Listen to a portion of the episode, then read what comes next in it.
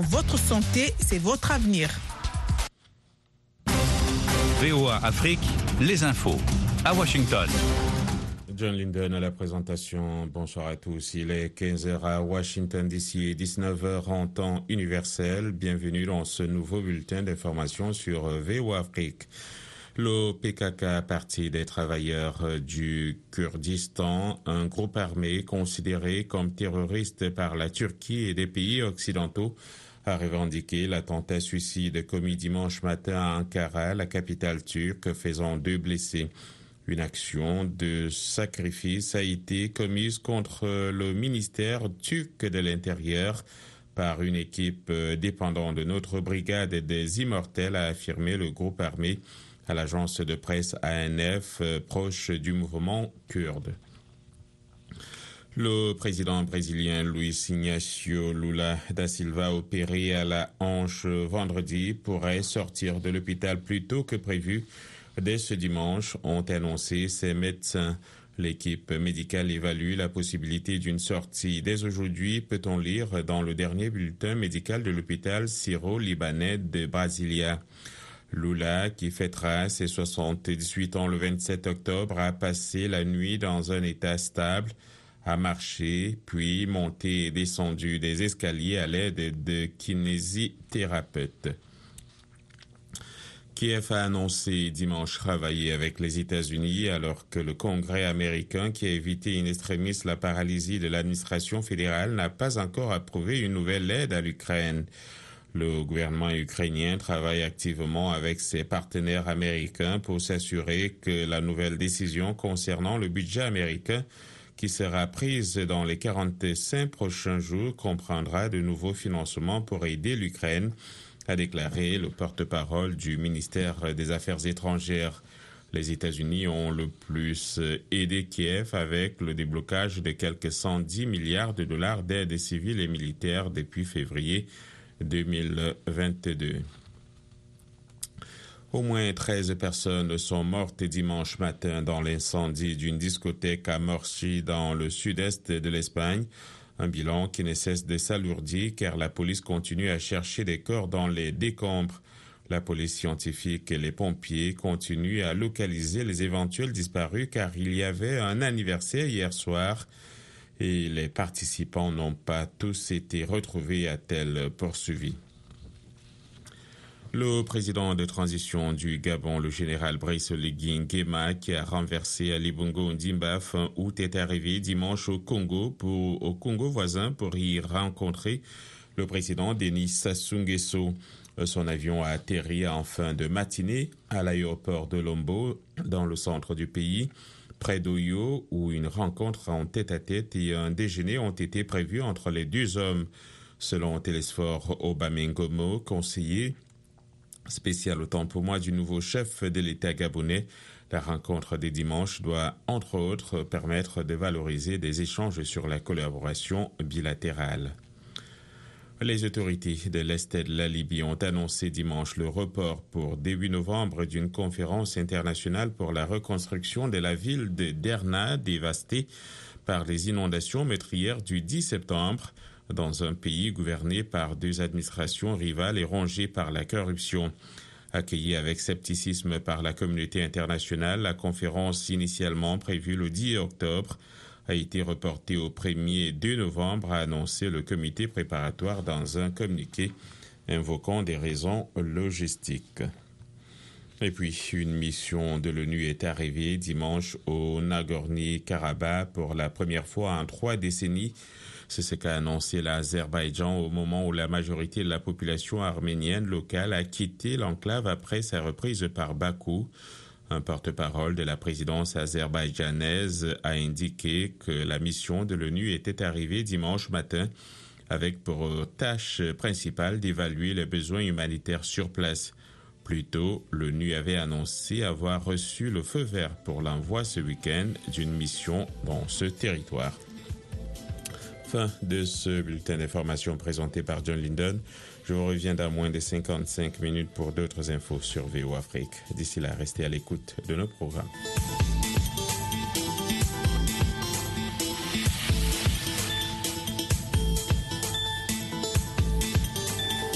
Soyez au cœur de l'info sur VOA.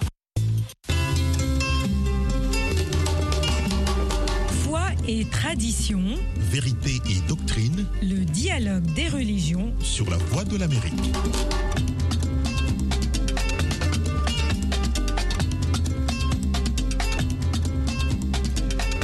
Bonsoir et bienvenue dans le dialogue des religions. Eric Manilakiza avec vous, Joselle Morissin assure la mise en onde. Ce soir, nous parlons du concept de la prospérité qui enseigne que la foi en Dieu peut conduire à la réussite financière et à la prospérité matérielle. Selon cette croyance, en donnant de l'argent à l'Église ou au, pa- au- au prédicateur, les fidèles recevront un retour des bénédictions financières de Dieu. Il s'agit souvent de promouvoir le concept de semaille et de récolte ou, de, donner de l'argent est censé entraîner une multiplication de la richesse. Nous en parlons dans un instant avec nos invités. Je suis en ligne avec Nathalie Nyamoya. Elle est chrétienne et habite au Canada. Euh, Nathalie, bonsoir. Bonsoir Eric Manuakiza.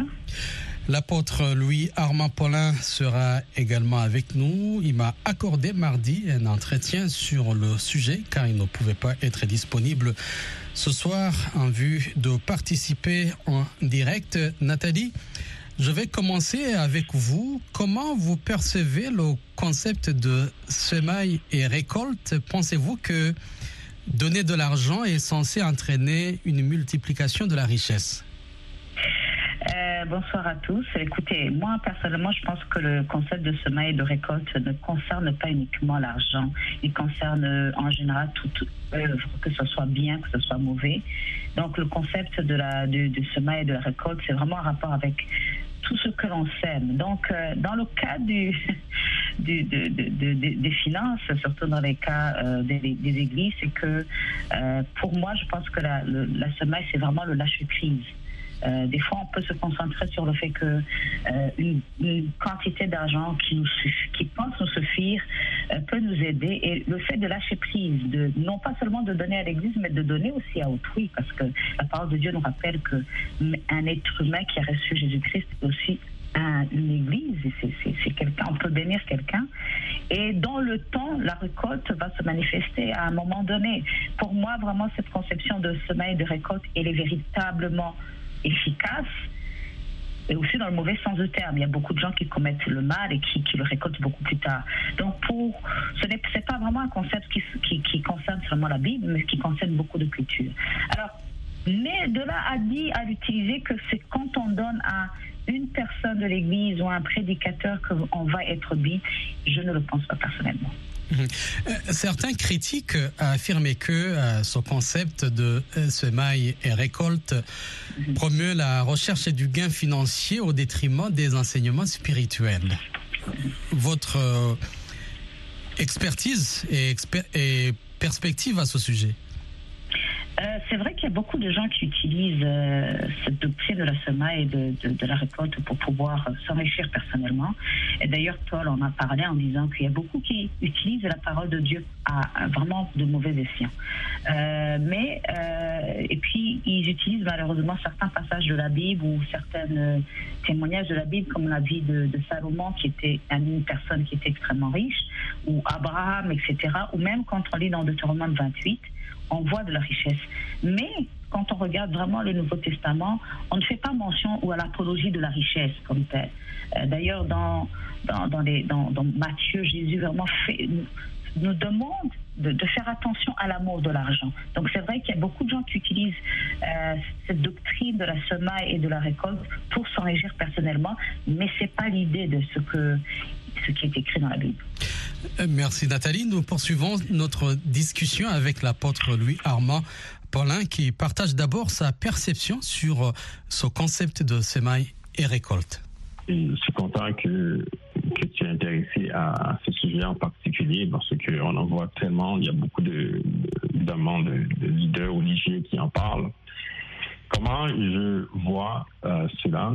En fait, la Bible en parle. Hein. La Bible, c'est un livre euh, de, prospérité. Dieu commence d'abord avec la prospérité hein, en bénissant Adam et Ève, dès le départ, Dieu ordonnait évidemment que Adam et Ève euh, prospèrent. Le problème que je vois surtout, c'est les gens utilisent la Bible, des versets bibliques en particulier, euh, parce que Dieu promettait qu'il allait bénir toutes les familles de la terre hein, à travers Abraham, Isaac et Jacob. Donc, c'est une grande promesse de Dieu. Donc, cette théologie est basée sur, évidemment, cette promesse de Dieu de bénir les familles. Et cette théologie également est basée sur le principe de la dîme. Donc, vous savez qu'il y a un principe par rapport à la. Le problème qu'il faut, qu'il y a, surtout par rapport à cette théologie, il faut regarder c'est quoi le motif. Les gens qui en parlent, qui utilisent beaucoup cette théologie, la théologie de la prospérité, il faut questionner c'est quoi le motif également, c'est quoi la finalité de cela. Alors, est-ce que c'est quoi ma perception par rapport à ça? C'est biblique, les gens peuvent euh, lire la Bible et appliquer la parole de Dieu. Le problème, comme je l'ai dit, c'est au niveau du motif et la finalité de cette euh, théologie. Certains critiques affirment que ce concept euh, promeut la recherche et du gain financier au détriment des enseignements spirituels. Quelle est votre opinion sur cette critique? C'est légitime, ça, revient au motif. Parce que vous savez que nous sommes dans un temps où les gens utilisent n'importe quoi. Hein. Les gens peuvent utiliser Dieu pour euh, arriver à leur fin. Et donc, euh, d'où la question du motif. Parce que tout ce que nous, faisons pour Dieu, euh, tout ce que Dieu fait, c'est par amour. Le motif de tout ce que euh, un homme de Dieu doit faire, c'est d'abord l'amour. Donc, si c'est un gain financier, donc le motif est mauvais. Donc, les gens qui critiquent euh, cette théologie en raison. Et donc, il faut questionner le motif. Et le motif, on va le voir facilement parce que si l'Église, souvent, on voit que les leaders poussent beaucoup pour ça.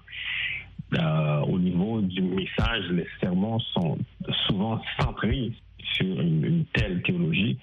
Là, on peut sentir que le motif n'est pas l'amour. Donc on voit surtout c'est un motif euh, d'exploiter euh, les gens qui sont vulnérables. Parce que quand on promet un gain, c'est normal que ceux qui cherchent, ceux qui sont à la recherche de l'argent, vont toujours essayer de faire un investissement, entre guillemets. Donc le motif euh, n'est pas l'amour. Donc là, en plein cœur de, de toutes sortes de choses qu'on en voit dans certaines organisations religieuses. Nathalie, avez-vous un commentaire sur les explications de l'apôtre Louis Armand Paulin? Je suis tout à fait d'accord avec lui parce que la motivation est quelque chose d'extrêmement important. Euh, d'ailleurs, quand on voit la vie de Paul par rapport à ça, des fois, il dit euh, dans certaines lettres, merci parce que vous avez souvenu à mes besoins, parce que vous m'avez aimé, parce que j'étais dans une situation de faiblesse et que euh, vous étiez même prêt à me donner vos yeux. certaines personnes pensent qu'il avait des problèmes visuels à cette période-là. Et mais par contre, dans d'autres lettres, il, il dit à certaines personnes, non, non, non, je n'ai pas envie que vous disiez que vous m'enrichissez. C'est pour ça que même pendant la journée, je travaillais. Donc le rôle de la motivation est extrêmement important, effectivement, lorsque la motivation est juste le gain ou le fait. Beaucoup de gens ont des problèmes identitaires et veulent se refaire une santé d'abord dans tout ce qui est, tout ce qui est euh, religieux, euh, où ils ont eu tellement des problèmes dans leur personnalité que l'argent pour eux c'est un outil qui va leur permettre de gagner des galons. C'est vrai que là, dans ce cas-là, ils utilisent ces paroles, cette parole ou la Bible pour de mauvaises, euh, euh, pour de mauvaises raisons. Par contre, effectivement, lorsque vous faites la promotion de la parole de Dieu par rapport à l'amour que Dieu nous porte, par rapport au fait que Dieu a toujours voulu que ses enfants soient comblés, non seulement d'abord euh, spirituellement parlant. Et beaucoup de gens utilisent d'ailleurs le, le, passage dans le serment sur la montagne des béatitudes où Jésus dit heureux les, les pauvres, mais ce sont les pauvres en esprit, ce n'est pas les pauvres financièrement. Et d'ailleurs, on voit que même Jésus ne faisait pas beaucoup de miracles financiers, mais il faisait des miracles dans beaucoup d'autres domaines. D'après vous, euh, quels sont les défis et les dilemmes éthiques posés par la promotion de la prospérité financière comme une bénédiction divine. Et comment cela peut-il affecter la compréhension de la foi et de la spiritualité? Alors, euh, les défis sont vraiment nombreux parce que euh, lorsque vous enseignez euh, tout ce qui concerne la, les bénédictions financières, on, déjà on a un problème au niveau étymologique. Le mot bénédiction veut dire bénédire en latin, dire du bien.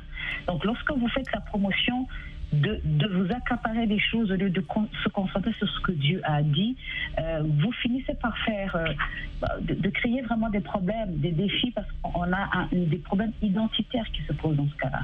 Je trouve que beaucoup de gens utilisent ces cette euh, pseudo-théologie, moi je l'appelle plutôt une, doctrine, hein, pour pouvoir se promouvoir eux-mêmes et avancer. Donc vraiment, il y a, c'est extrêmement difficile. Il faut vraiment faire très attention parce qu'on aura beaucoup de gens qui auront l'amour de l'argent, qui est une qui est quand même euh, un problème qui est à relever, parce que même dans la Bible, on dit qu'il faut faire attention de ne pas aimer le Dieu de l'argent. Il y aura des gens qui vont tomber dans le fait que l'argent va être plutôt un maître au lieu d'être un serviteur. Et comme je l'ai dit, vraiment, il y aura beaucoup de crises d'identité. Les gens vont s'identifier aux leurs possessions, vont s'identifier à ce qu'ils font ou ce euh, qu'ils possèdent. Et le jour où ils ne posséderont plus ce qu'ils ont, qui représentent des, bénéfices financiers apparemment, bah, ils risquent de perdre leur identité. Donc c'est vraiment un gros défi. J'ai posé la même question à l'apôtre Louis Armand Paulin. Euh, suivez ce qu'il en pense. Ça peut affecter la compréhension de, la foi à plusieurs égards? Premièrement, quelqu'un qui est riche euh, va se dire que puisque que moi j'ai de l'argent, ce n'est pas, pas la peine d'avoir la foi. Quelqu'un qui a beaucoup d'argent, quand il voit que, que parle uniquement de l'argent dans les organisations religieuses. Quand on est riche, on va se dire ce n'est pas la peine de prier, ce n'est pas la peine de chercher Dieu. Alors que fondamentalement, la recherche de la foi, ce n'est pas la recherche de l'argent ou de la prospérité, c'est la recherche de vie. Jésus est venu nous donner la vie, de recevoir la vie et la vie abondante. Donc, ce n'est pas une question d'argent, c'est une question de vie. Il y a une différence entre la vie que Dieu donne et l'argent. L'argent est extérieur, la vie est intérieure. Il y a plusieurs euh, prédicateurs euh, qui mettent souvent l'accent sur la prière et la semence financière, disant que donner de l'argent à l'Église, euh, espérer une récompense matérielle. Quel est votre point de vue là-dessus? On ne donne pas à l'Église, on ne donne pas à Dieu pour recevoir.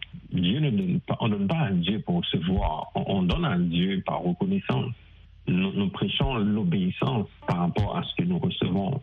Et Dieu, si on regarde dans la Bible, évidemment, il y a un verset en particulier dans Malachie 3 où Dieu parle de, bénédiction, Dieu parle de, la bénédiction de, qui vient de la dîme, effectivement, mais il n'est pas en train de dire que vous me donnez, vous allez recevoir. Ce que Dieu enseigne, c'est le motif du cœur. Quand on reçoit quelque chose, si quelqu'un travaille, il reçoit sur salaire qu'il reçoit, c'est Dieu qui est responsable 100% de son salaire il peut dire je vais contribuer à l'œuvre de Dieu. Ce n'est pas à Dieu qu'on donne l'argent, on donne l'argent à l'œuvre de Dieu. Et donc, si on donne pour recevoir, le motif n'est pas bon.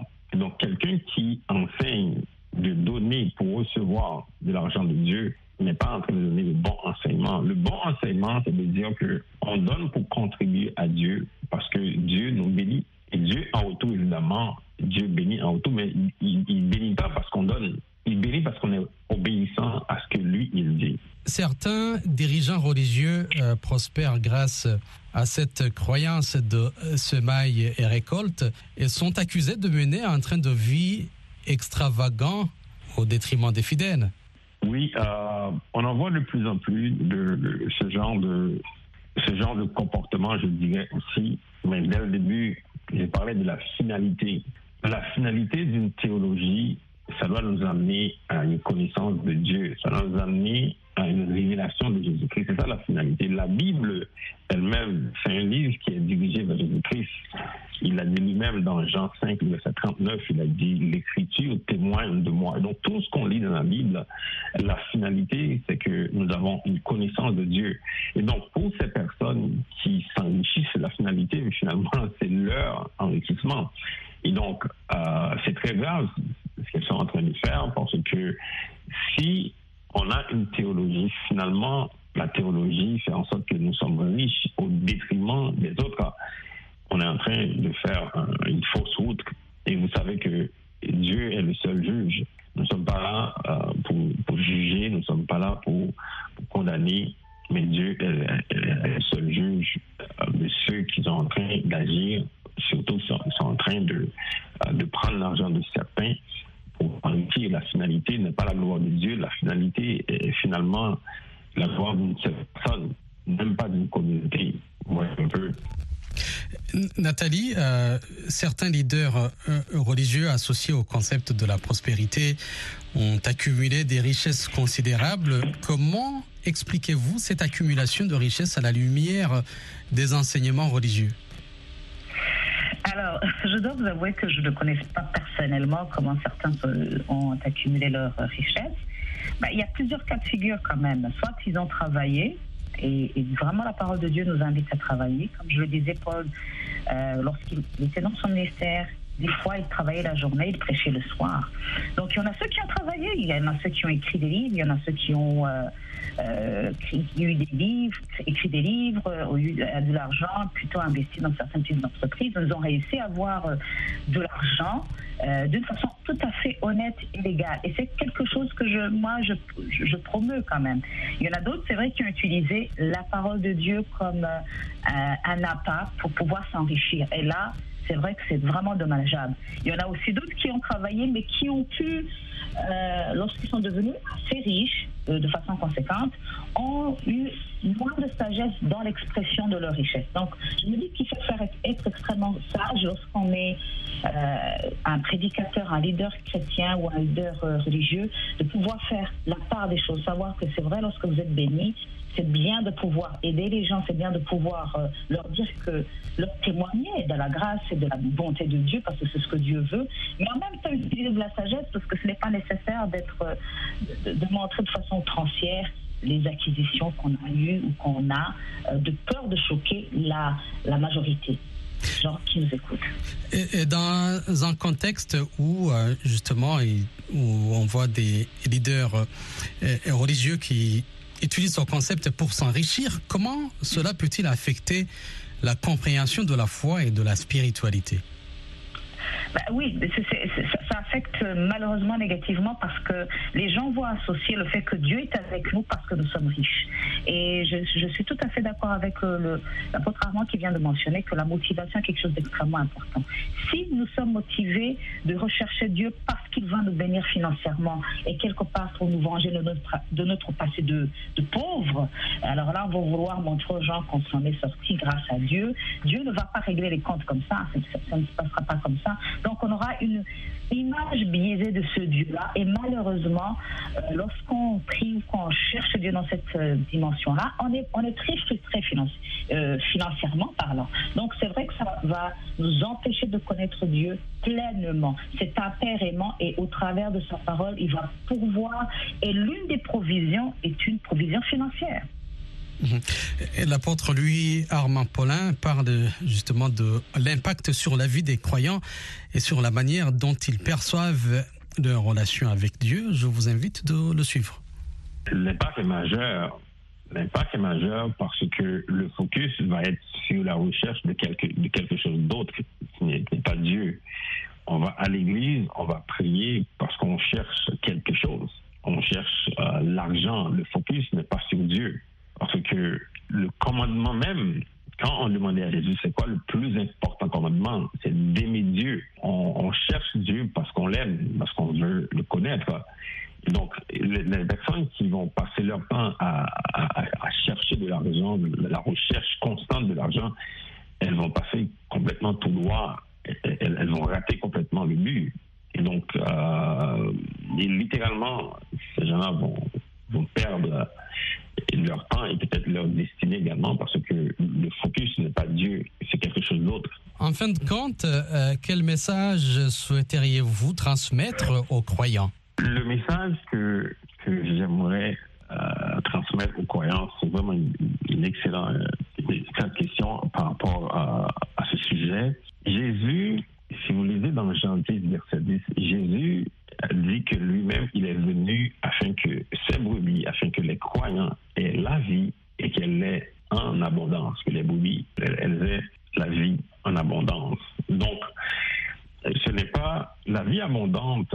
Personnellement, je l'ai découvert par grâce de Dieu Parce que moi, j'ai vécu pendant des années dans la pauvreté. Maintenant, je vis dans un pays qui est riche. Donc, je connais les deux versions euh, de la vie de pauvre et de la vie de riche.